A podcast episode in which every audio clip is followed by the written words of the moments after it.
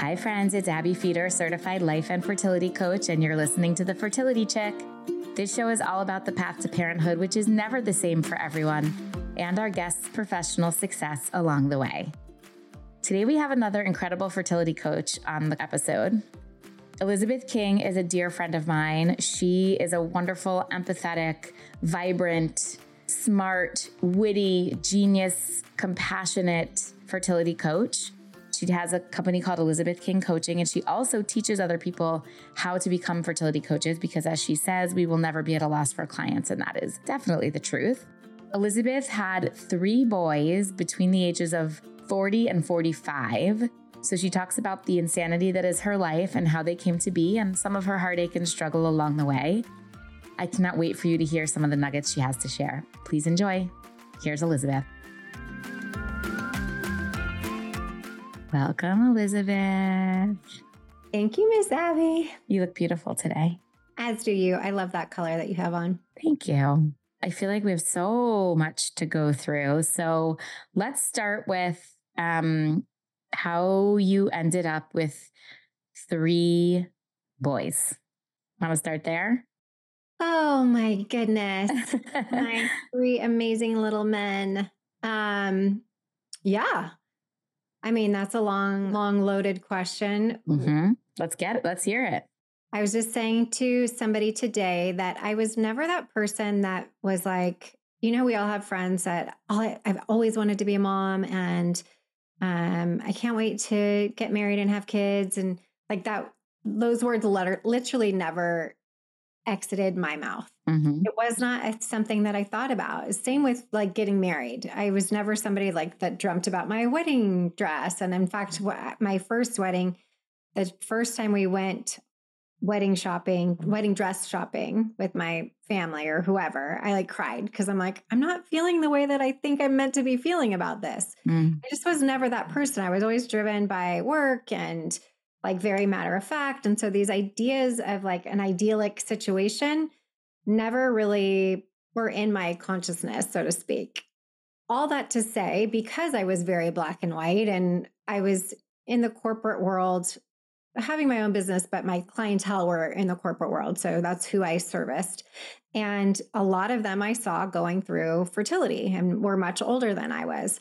And I got divorced at 30 and everyone's like you you got to go freeze your eggs. And i was like okay that kind of makes sense you know like i want to have kids at some point but again not on my radar.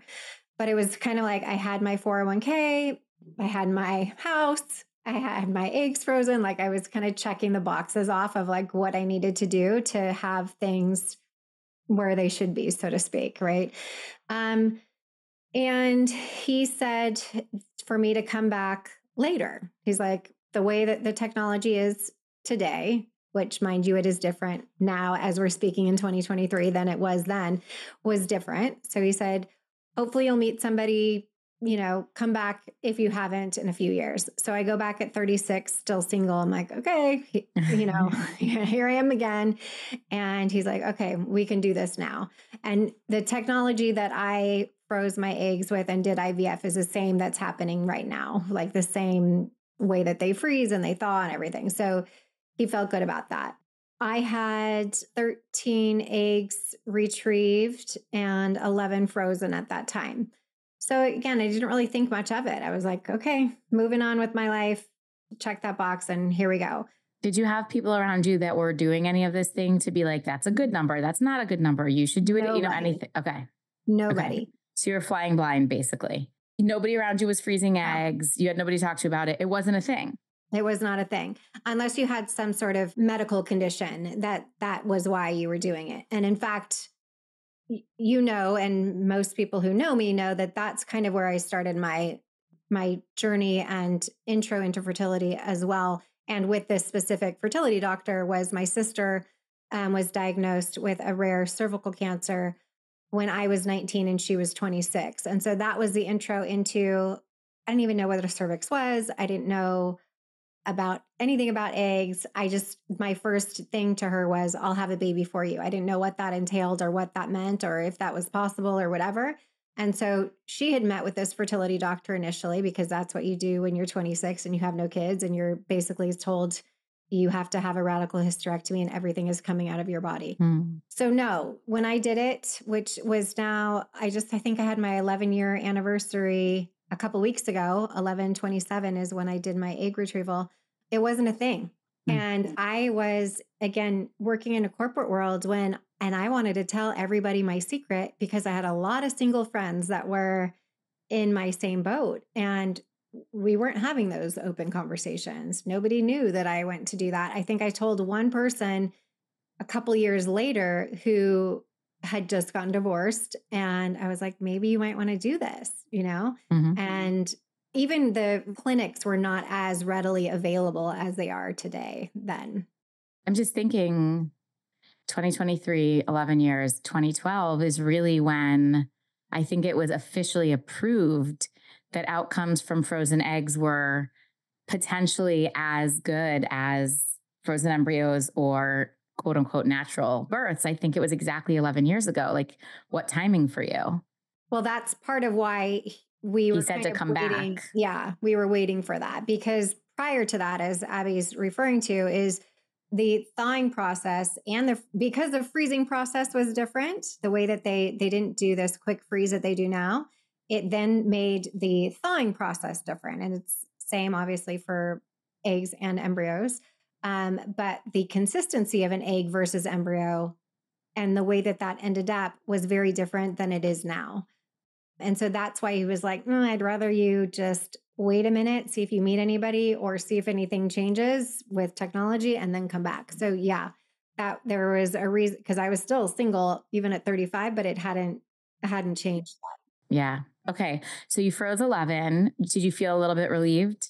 Yeah, I did feel relieved. I felt some of that like dating pressure was off too. Yeah. You know, like, I again never felt I don't know. I was talking to my sister or somebody about it recently. That same thing with the dating thing and the kid thing. I never felt the urgency of, I better hurry up and get on these dating apps because I might not find anybody. I was just like, it'll happen when it's going to happen. And maybe it was, I don't know. It, I kind of believe it was an inner knowing that it was, it would all be as it should be. But I never had this sense of panic of like, oh my God, I'm, I'm not going to find somebody or whatever. And so, I was very fortunate that that wasn't a thing for me. And maybe because I was so distracted by my work and coaching and all the things that I was doing, I was always very, for lack of a better term, a workaholic. So I didn't really have a mm-hmm. lot of time and space to to think of other things so much. I kept my life very full and busy as a single girl. I mm-hmm. dated, but nobody substantial, or if that's even the right word, until I got reconnected with my husband. So we were had been friends. And when I was 40 had run into him again. And as soon as we sat down next to each other, I was like, oh my God, I'm going to marry this guy. And the next thing out of my mouth, I had just had a, a fibroid. I can't remember if I had a fibroid diagnosis or surgery, which came first at that point, but it was essentially like, hi, good to see you. Um, and if you want to move forward in this relationship, I'm not really sure what my fertility is going to look like. So would you be willing to do IVF and all those things? And he had a he has a son already. Yeah. So I didn't know if he would be even open to having any more children, but at that point it was like I knew I like it switched on. That mm-hmm. going from no, I'm okay. I think it's just going to be it's just going to happen when it's meant to happen to seeing Dave and then being like, okay, ready, put me, put me in coach. Rewind. How did you reconnect with him? So we both have businesses that are in the trade show event industry. Um, we had lost touch for about seven, six or seven years. And we were, some friends were all at the bar at the Wynn and they're like, Dave King's here. I'm like, oh my God, he is. Let me call him. We were down at the bar, came down, and that was it. So How's it? My the company that I have hires him to help with some things. So um, I had still been working with his company, but I hadn't I hadn't seen him in person for a long time. Amazing. Amazing. I never knew that part of your story. Okay. So you and Dave fall in love, get married, you have fibroid surgery, and then you're like, oh, I have these eggs on ice. Let's see what we can do. No, I have the fibroid surgery. I'm working with the fertility doctor. I'll rewind a little bit on that too, because I think it's important for people to know I had my OB. I was my periods were funky. They something had changed with my period. so I went into the OB. They they did an ultrasound and said you have fibroids, but they're small. It's not a problem. Something in my gut was like, eh, let me just go back to this fertility doctor to check with to to make sure it's a pro- not a problem. And he said, yeah, it actually is a big problem because of where they're located. Um, mm. And so he recommended a gynecological oncologist to do my surgery based on my age and where they were located and not wanting to get more scar tissue and all the things. Um, and so I just think that it's important to note that sometimes I feel like the OBs are don't see it in the same way that uh, fertility and RE might see those things. And mm-hmm. if you have any kind of doubt in that, go see a specialist. Follow it. Yeah. Yeah. Mm-hmm. I wish, you know, this is something you and I both wish we could scream from rooftops all day, every day, because I do. I, it's so easy on this side of it when we're sort of like, oh, we learned our lesson and hindsight was 2020 and thank God I followed my gut. Yeah. But I think sometimes when you're in it, you don't, your gut's not loud enough. And so how do you push yourself? I don't know that there's an answer, but like, how do you push yourself to really cross every T and dot every I and understand the importance of that in the healthcare realm, especially with the high costs of healthcare. And people are like, well, my insurance won't cover it, so I'm not going to do it. Like, what is the magic formula we can do to get people to follow their gut in this way? You know, I think because, you know, the blessing and the curse that I was exposed to this at such a young age with my sister, and it was such an urgent situation of like, she just went in for a regular, she wanted to get her pill refilled. refilled yeah. Mm-hmm. And the doctor's like, you haven't been in for a while, so you need to come in to do this. And then it was a terminal cancer. Like there literally is nobody on the planet that has survived her type of cancer except for hers. So from that moment wow. on, women's wellness and the urgency around that, I do not take lightly. And I don't think anybody should. So she had no symptoms, nothing, whatever. Everything was fine. And like in the moment, it was like, okay, you could die. And so you need to have surgery tomorrow. And by the way, nobody else still, now it's 27 years later, has survived this before. So I think knowing that now, especially the way healthcare is, and I love doctors, we need them. And so this is not a slight to doctors, but the way that the healthcare system is, you really do need to be your own advocate, especially in women's wellness and where things come. There are so many intricate parts and overlays into why we need these parts and what they mean for our our life and those sorts of things. Not to say a liver and a heart aren't that way, but they have our reproductive area has multiple functions and reasons for us to be on top of it, so to speak. Yeah. And they also interact with our brain and our blood flow and our blood vessels. And like sometimes we're like, oh, well, we'll just take out this part and fix everything. But it's actually, of course, more complicated than yes. that. Okay. And did your sister, did that sister go on to have children? She did not. Okay. Mm-mm. And if she had said to you, give me one of your frozen eggs, would you have? 100%. Okay. Mm-hmm. Okay. I won't keep going down that road. I'm just curious. okay. So you're with Dave now. Your fibroids are not in a great place. So you knew you were having this surgery. Yeah. And how did you two move forward with like he was like, Yeah, I'm gonna, I'm willing to do IVF if we need to. Yeah. And then what were your steps in terms of your family building? So the right after I healed from that fibroid surgery, the doctor's like, "Okay, you're 40 now. Like you need to start trying if you're going to try." So we did, and that first month that we tried, we got pregnant. So we were like, "Oh my gosh, you know." So you're 40 years old now, 41 something, right? Yeah, and you're like, "Oh my god, we're miracles." Totally. I no joke, Abbe. I was in um, Atlanta at the Westin for a work trip. I got down on my knees. I did three pregnancy tests. I got down on my knees after the three pregnancy tests in the bathroom of the Westin, said positive, and I thanked God. I could not believe it. I get chills even saying it because I knew even then that it was a long shot, you mm. know, and we got that long shot. And so I often say now too that I'm so grateful for that 100%. But at the same time, I then still had this like false sense of, oh, it's, it's so easy. Mm-hmm. right? Like mm-hmm. we can do this. And yeah. then things weren't so easy. So we didn't actually tap into that those eggs. I say um, with a little bit of a chuckle because I was very determined to keep trying mm-hmm. without going down that road. And I, I'm not sure. It was like my parachute. It was the last resort for some Mhm. reason. I just felt Hmm. like, you know, we'll pull that when we need to. And it was after the last miscarriage that I was like, okay, We need to. let's see what we got there. Well, okay. So the first, I feel like you should name your son. Your sons have amazing names, but they should have been named Wynn, Weston, and then whatever the third one was. You're right. Um, right? You can change it now. um, okay. So did so that first pregnancy did not turn into a viable child. So what happened? the first pregnancy did. The first one did. Yeah. So, So, the that was it. Your Weston miracle one. Yes. So okay. So that was So good. Then so a then- miscarriage after that. Then uh, how, how was your pregnancy and birth at 41? 40, Um, 41. fine as far as far as like the age goes. So that's another thing. I don't really feel like the age necessarily was anything. I did have um you know, it wasn't easy. Pregnancy was never my friend. My complications with pregnancy really came with number 2 and number 3 more so. Um but you know, when we see people that are on crazy bed rest and all that sort of stuff, I always say like mine was fine. Yeah. I, I Totally. could deal with all that. Healthy baby, I'm fine. It's not fun, but that's okay. Okay. So you you want to go for number two. Yeah. So as soon as I had, no, as soon as I was pregnant with number one, I had this knowing I had to have three, Mm, which, mind you, coming from the person that was like, it wasn't in my mindset. Yeah, of course. No. And then here out of the blue, it's like, okay, I must have three children over the age of 40. I don't even know where this came from and or if I could have made that voice in my head or this knowing as I call it stop, I would have, but it was bigger than me.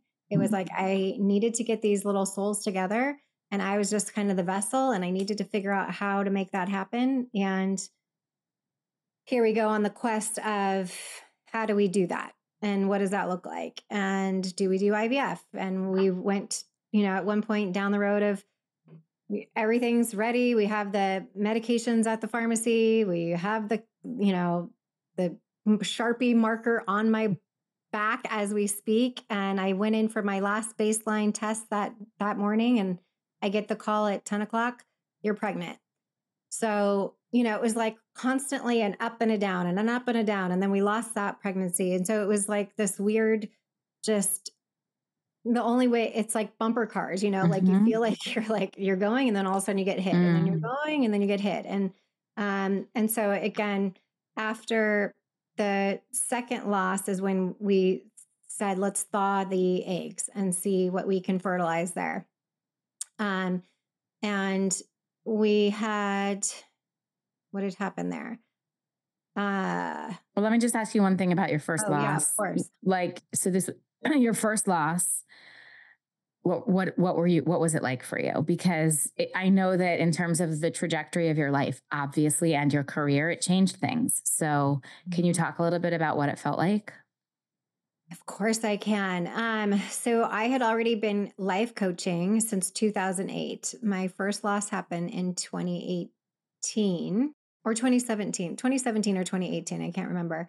I didn't know anybody who had a miscarriage. I not no one in my family had had one, and or if they did, they hadn't talked about it. I now know they didn't have them, and so I had I was watching Shahs of Sunset one night at nine o'clock at night. Very mm. bad TV. no judgments. Got No judgments. yeah, got up to go to the bathroom, and there was like a nickel size dark red blood, like Mm. bright red blood, I would say, not dark. Um, and so I called my doctor again. It's nine o'clock at night. And he was very casual. Again, we had a really good relationship at this point because I'd known him for quite a long time. Even though this, yeah, I'd only had one live birth with him, I had had a lot of time with him. So he was very like nonchalant about it. Well, if you want to come in and see the heartbeat tomorrow morning, you can. If you want to just wait for your regular weekly appointment. So when you're seeing a fertility doctor, you go every week. And um, because even though I had conceived naturally with my children, because I had had the fibroid surgery and I had this relationship with him, he followed me throughout all my pregnancies. And so we went in in the morning. Of course, I'm going to go in and find out what's happening, right? And there was no heartbeat. Mm. And so it was very, it was not dramatic in any way. There was not a lot of blood. There was no cramping. There was nothing. It was just like this small amount of red blood. And that was it. And it was just like over. And it was done. Mm. And And you have an infant at home, basically. Mhm. Yeah. And so again, having the first one go easily, right? You have this false sense of like, oh, this is no problem. And this is how it goes. You get pregnant and then you have a baby nine months later, 10 months later, you know? Um, and so I really felt like the rug was pulled from out from under us. Mm. I felt like if this was meant to be, why did this happen? Mm. How is this possible? I was devastated, like devastated doesn't even like Yeah. say like the Yeah. extent of how I think I like didn't talk to anybody for like a week. I Yeah. just needed to like go inward. I needed to process what happened.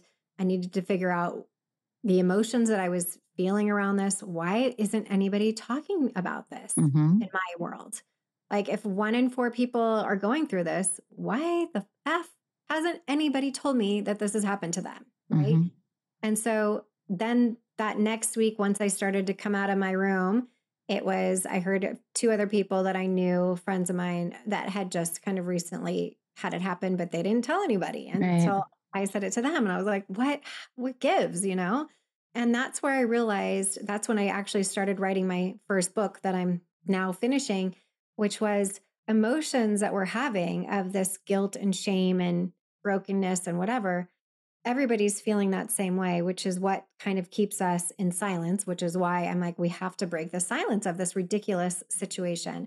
Generations of families would push this under the rug and pretend like it didn't happen. Yeah. And then you would feel so alone in this. And I just wanted to feel hope after. I wanted to talk to somebody that was like, don't worry, this happened to me. And you'll And we're have- fine. Yeah, we're fine. And you'll have your family. And how how did you and Dave do through it? Did you were you on the same page or not really? Overall, yes. He actually had had a miscarriage with his first wife. And I don't think I knew that until after this. Mm. The situation then, too, was very different. So he had experienced it to a degree and went on to have a son, Colby, and then went on to have Holden, our oldest, together. And so I think the way that he kind of digested it was a little bit easier than me because he had been through it and seen that there is hope and that Mhm. you can continue on. I- do think that it's different for men and women Yeah. anyway.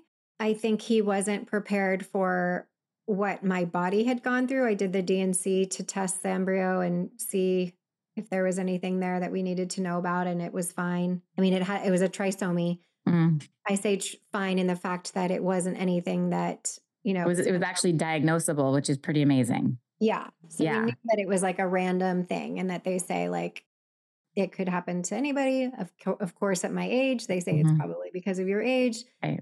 I, I don't subscribe to that at all, but that's kind of the blanket statement. So, yeah, it was the physical part of it. I think he wasn't prepared for. I had a lot of, lot of bleeding for a long time.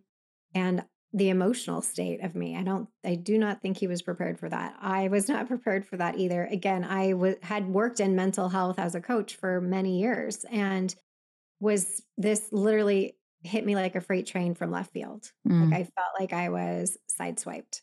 Mm. And the story that we had of our kids, you know, being together and, you know, that due date, I was going to say the announcement, the due date, the what our car was going to look like with two car seats in the back, how they were going to be in preschool together, how our nanny was going to handle both of them together. Like we had it all sorted out because Mm. We just didn't have that experience prior to to think otherwise, right? Like yeah. first time was fine. That's really, I think, a real uh, an important point. We do talk about you and I talk about, but also we talk about on the show is that once you get those ideas in your head of what it's going to look like, that can really be the hardest part to let go of and release because you're Yeah. like, but but but we had it all planned, but they were going to go do, you know, and but this was going to be their sign, and this was going to be their birthday, and this is what the Christmas would have looked like right after, and whatever it is, very hard to release. I think. Totally. We write the story as soon as you get that positive test. Yes. Like, I don't care Yes. who you are, what you are, what your history has been, whether you've had losses or not, we still write it to a certain degree. people that have had losses, they may not go as in depth anymore about what that story looks like, but there it's still there to Yeah. a certain degree. There's still that hope, which I love. I want there still to be that hope. Of course. But we we think that if we don't go forward with the story as much as we did before, then maybe it won't hurt as bad when it happens. And I'm here to tell you, it will still effing hurt. Yeah. And it's okay to try to protect yourself in ways, but it's also okay to still dream about what that story is going to be like when you get that positive test. Yes. Yes. Okay. So, second loss, you thaw your eggs. What happens? Um, so, and this is a testament to the fact that it kind of gets in your rearview mirror a little bit, but eight of them did not make the thaw at all. Wow. So that left us with three. Three got fertilized, and then those three didn't make it to blast. Mm. So I was in the line at the DMV, get the call from my doctor, and Of course, the universe was waiting for you to be at the DMV to get that call, you know? yeah i feel like everybody can ha- has that moment right if you've been down this road like where you were what you were wearing what time of day it was whatever and i think again because for the doctor it's just another day. He's pretty i mean he's sad for us but not really because he knows that we have a kid and his thing was always like you can get pregnant. Like he was pretty convinced about that and and and it was like it's easy for you to say because you're on the other side of this and you're not testing all the time and you're not like disappointed every month and you're not debating whether or not we do IUI, IVF or whatever next, right? And you're not 42 knocking on the door of 43, Mhm. you know, and have this knowing that I'm supposed to bring all these kids to the Mhm. world, you know. Uh, and so um yeah, that that really left me of like, okay, now what do we do? Right? Do we and my doctor uh didn't believe in doing IUIs. He felt like the success rate wasn't good enough to put people down that road. And so I knew if that was something that we wanted to do that I would have to go to another clinic. And so we decided to try naturally a little bit more. We did get pregnant again um, naturally. And then that was my number two. After him, we had another miscarriage. And that's when I had even more difficulty with the recovery. I had fetal tissue left over, and the doctor was like, No, we got everything. Everything's fine. I'm like, mm, Something's not fine. It literally looked like a murder in our bed, even weeks after. You know, Yeah. like I, the bleeding, I was taking all the medication that we all know of to to get the bleeding to stop, would not stop. And so I knew something else was going on. So I did the second and third uh, opinions. And that's where it came back that there was fetal tissue. And again, figuring out what do I what do we do? Like, do we do another D&C to get that? And I was kind of like, no, I'm just gonna hope that it passes and it's it goes. After that, it was we kind of did a, a calendar of are we gonna wait, you know, three months, not trying naturally. If it doesn't work, then we're gonna do one round of IUI with this new doctor to see if that works. And if that doesn't work, then we'll try a round of IVF. And kind of just, we came up with this was our fast tracked plan essentially based on my age because hmm I was not a spring chicken and didn't have a lot of time to be messed around with the situation anymore. Um, and so ended up getting pregnant with my third. Um, we did do a round of IUI and I got pregnant right after we did that round of IUI. So, um, and I should say in between we did medicated cycles, um, so Mhm. natural medicated cycles. Um, hmm Nothing happened then. So, you know, and that's your like- three. that's my three. And it's crazy because I think people that go on this journey, and we've had this conversation before too, you tend to compare yourself to somebody else, even and not on this journey, right? Of like somebody who may have gone through something. Well, I didn't have it that bad. So, Yeah. you know, so and so has it way worse. It it's not a competition of who worse or whatever. It feels real for you in that moment and it's heavy for you in that moment. And it doesn't matter if somebody else has had, you know, in a different way than you've had. And so I just want to make that note because I went through that for a long time of well, it was actually really easy for us in hindsight compared to what most people had, but it felt really, really hard for us at the time. And I mean, even your story, Abbe, is you know, much more difficult than mine and ours. Um, but then we can always you can always find somebody who's was easier and always find somebody's who is harder and there's always a reason for you to be exactly where you are at in your story and so just to remember that you don't have to feel insignificant or more significant than the next in what you're going through totally your your feelings are just as valid nobody gets to judge what's better or worse or easier right. or harder for right. sure and if you mm-hmm. need the help during that time I guess that's where that's leading is you can get the help at any point.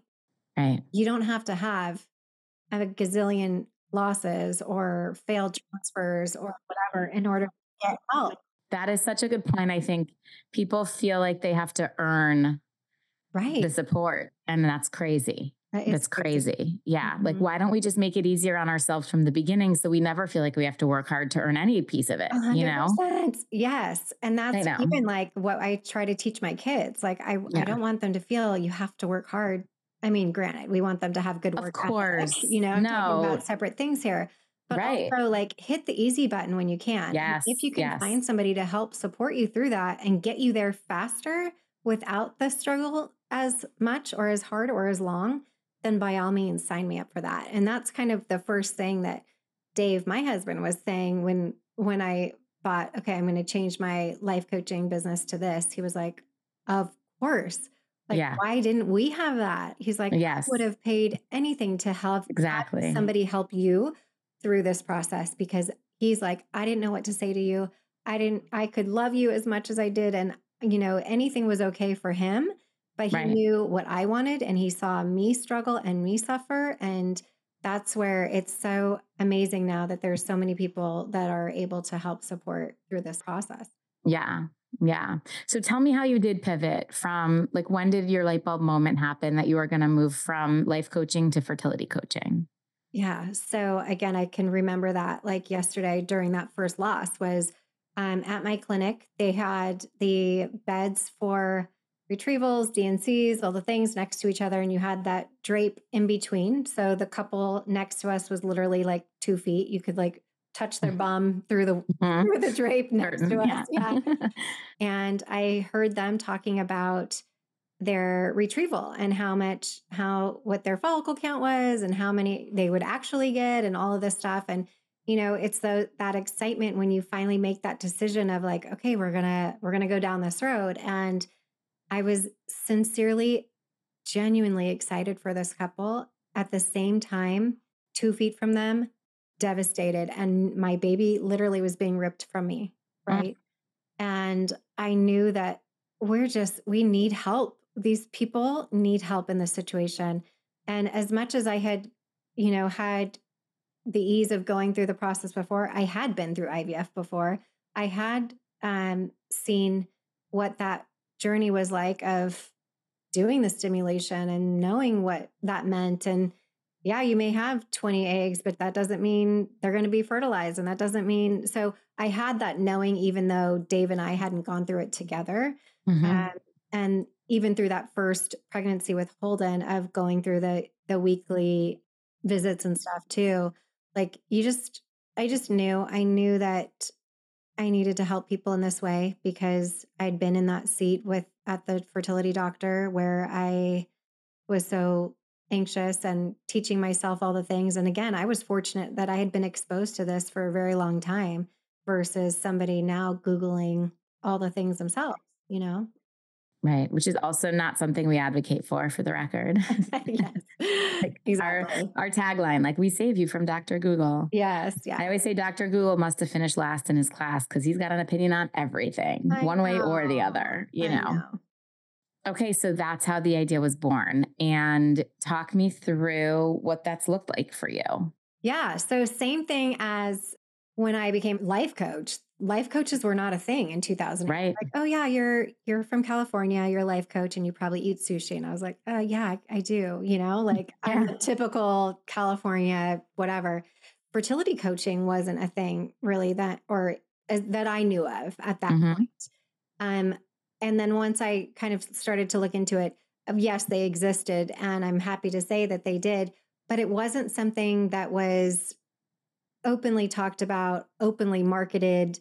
Right. Um, when I went back to my clinic after that, when I thought this is what I'm doing, I'm like, who do you have supporting your patients? You know, and it was like, oh, well, you can look on the Resolve website. Um, and then we have a therapist, but she really only helps the people that are, you know, going through kind of genetic things or whatnot. So that to me was like, okay, well, we have a little bit of a, a mountain to climb with educating people that this exists mm-hmm. because I know from my experience in being in four different fertility clinics, um, sitting there in the waiting room with lots of other women, nobody's looking at each other, nobody's talking to each other, and everybody is having the same anxieties, the same feelings, and the same emotions. And I would guess that maybe one or 2% of those people were getting supported through that. Nobody sets you up for knowing that this is going to be your life. Nobody thinks you're going to struggle with getting pregnant. Everybody's trying not to get pregnant or taught that that's really the issue. And, you know, I've gone on to say all the time that fertility like struggles are as real as cancer struggles. And the Mayo Clinic did a study in 2013 on that. And the reason that I love that is not only because I'm a big geek on data, but also because it validates our feelings. Right? Yes. It really tells you you are not crazy for feeling so funky about this. Like this is a real thing. You really do need to have somebody to talk to through this, you know? Yeah. Mm-hmm. So that was what the pivot looked like. It was kind of like, okay, here we go. Let's figure out how we're going to do this and educate people that this is a thing and then you know it's it's my passion it's my mission it's what i love and there's no bigger joy second to my family that helps me to get through the day knowing that I can help someone else. Absolutely. And so, how from your Elizabeth King coaching and then Elizabeth King coaching and fertility coaching, can you talk to me about how you birthed an academy to train other people if they would like to be coaches? Yes. So again, based on knowing that the this industry is something that is growing and based on the last few years and the world and how things have changed, I really do believe that we're just unfortunately going to see more and more struggles around fertility. And with that needs, you know, we have coaches for business, we have coaches for getting divorced, we have coaches for all these things. We need people that want to show up to help support and serve other couples that are going through this and whatever way that that looks like. And I had a lot of random people come to say to me, "How can I do what you're doing? I'm a nurse. I'm a this. I I work with women. Um, how can I do what you're doing?" And so I would send them to other um, other courses, and then I realized, you know what? There's a little bit of a difference in what I do and what I teach versus what some of these other coaches that I was seeing, or the other coaching of the coaches, I should say, we're doing. Mm-hmm. And so that's where we came up with the Fertility Coach Academy, where we help coach now other coaches who want to help serve and support men and women that are going through their fertility journey. And it doesn't mean that you have had to struggle yourself, it just means that you have a, a passion for women's wellness and or men for that matter too i would say we do see more women coming because they are tend to be the ones that push a little harder and faster for things to move along than men do. Um, and now it's kind of flourished into this beautiful experience for people to go out and spread the way that I say it's always like a domino effect that if we can help to curate the information for one person to go on to help serve and support someone else, then that just has this beautiful um, ripple effect in the world for people that really do need the support that are going through this to not feel alone. I love it. Okay. Well, this is going to come out during holidays still. What are some of your holiday tips for people going through infertility? I know you and I are both armed with a lot of them. Yeah. I think the first and foremost is it's okay to not be okay and it's okay to sit it out. If, yep don't put the pressure on yourself to show up to all the things or any of the things for that matter, right? If you want to like take a rain check on the whole year of holiday stuff, by all means do that. I can't tell you how many times I've been on calls with clients and they're at Thanksgiving or some holiday party, like in the bathroom or the in law's bedroom, calling me hysterically because they're just not feeling it. It's yeah. okay to, to not show up or to just say, like, um, this is what I'm going through, or you don't even have to explain yourself. So that's my yeah. first thing. Sure. Um, and I don't know how you feel about that, Abbe. Is Same. Yeah. Same. 100% same. Yeah. There's a lot that goes on, and you never know what can be the trigger for you that day or that time or whatever it may be. And so sometimes, you know, it may be the easy way out, and people say, like, you're not trying so hard. It doesn't matter what other Mm. people say. What do you? Totally. Right. Yeah. Right. We never know where the triggers are going to come. We might think we're totally prepared to handle them, and then we're just not. And the sucker punch comes completely unexpectedly. So, Right. And nobody wants to deal with that. So if we can No. avoid that, by all means, do Yes.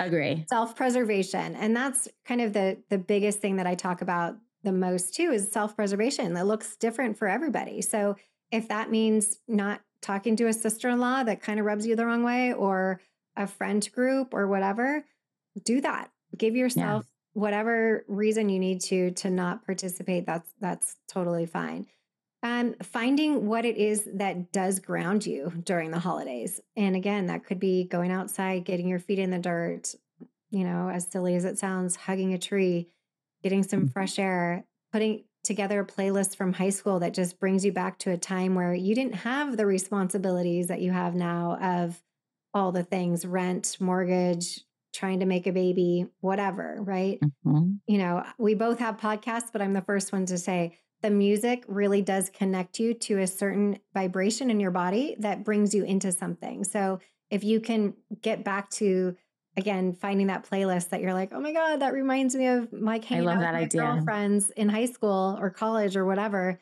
like it it really does get you to a different level. So figuring out what it is for you and then creating. I talk about every day creating something and whether that's the playlist or playing with Play-Doh or a coloring book or whatever that is. Just we're wanting to ultimately create a human life. So if we can create something every day, do that and just have that that knowing of I'm able to create. I can create. And Mhm. that's enough for today. And today it might be a spreadsheet, and tomorrow it might be a snowman with Play Doh because that's all Elizabeth is capable of doing. But I know I can do something. And then ultimately that will that will equate for your body and your mind and your spirituality, everything to align for you to know you can do this.